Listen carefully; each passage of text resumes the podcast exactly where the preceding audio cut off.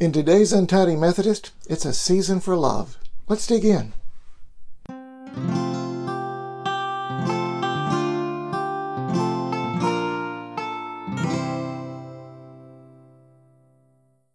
Today's passage comes from 1 John chapter 4 verse 9.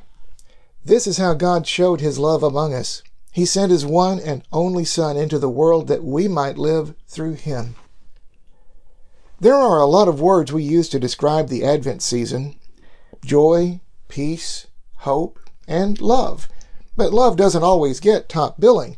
Yes, there are a lot of marriage proposals around this time of year, so I guess you could say love is in the air.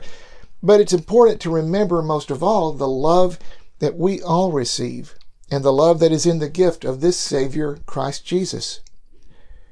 Interestingly enough, the word love doesn't appear in either Matthew's or Luke's account of the birth of Christ, at least not in the New International Version, the New Revised Standard Version, or the King James Version of the Bible, and yet love runs all through this account.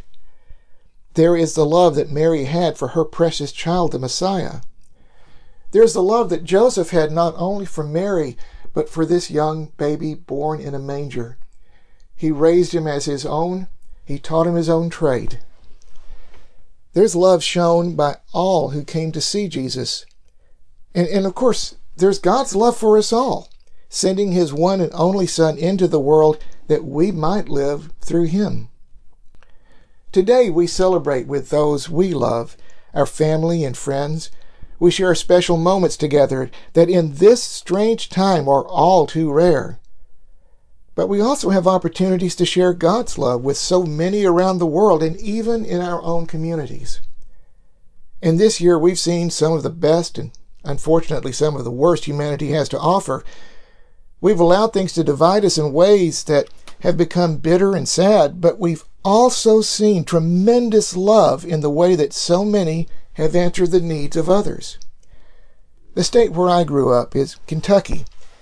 And along with nearby states, Kentucky recently suffered a tragedy that goes beyond heartbreaking, with a tornado that stayed on the ground for over 200 miles. There are a lot of efforts underway to help those affected by the storms, including our own denomination's United Methodist Committee on Relief. And if you don't mind me giving a plug here, UMCOR's overhead costs are all paid for by the church, meaning that 100% of any donations you make goes directly to people in need. You can also donate specifically to this tornado recovery effort. But I also wanted to point out something more. There are restaurants and food trucks and just regular people cooking meals and serving survivors and rescue workers. One of the biggest football rivals for Mayfield, Kentucky's high school has loaded up semi trailers of goods to send to the people that they have gone head to head with on the gridiron over the years. And that's just one of several rival schools that are also sending aid. There are fundraising efforts in so many states across the country. It's an outpouring of love at a most critical time for people so desperately in need. God so loved the world that he gave his only begotten Son. And we celebrate that love even now. Love cares. Love helps. Love makes a difference. Let's remember to share that love every day. Will you pray with me? Our God, we thank you for the gift of your Son. Help us to remember to share your love, not just in this season, but throughout the year. Through Christ we pray. Amen.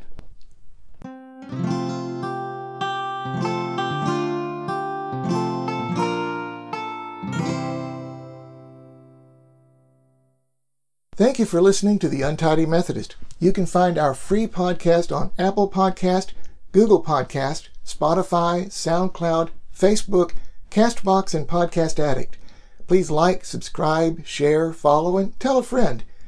You can also find an archive of all our devotional podcasts at theuntidymethodist.org. Your comments, your suggestions, and most of all your prayers are most appreciated.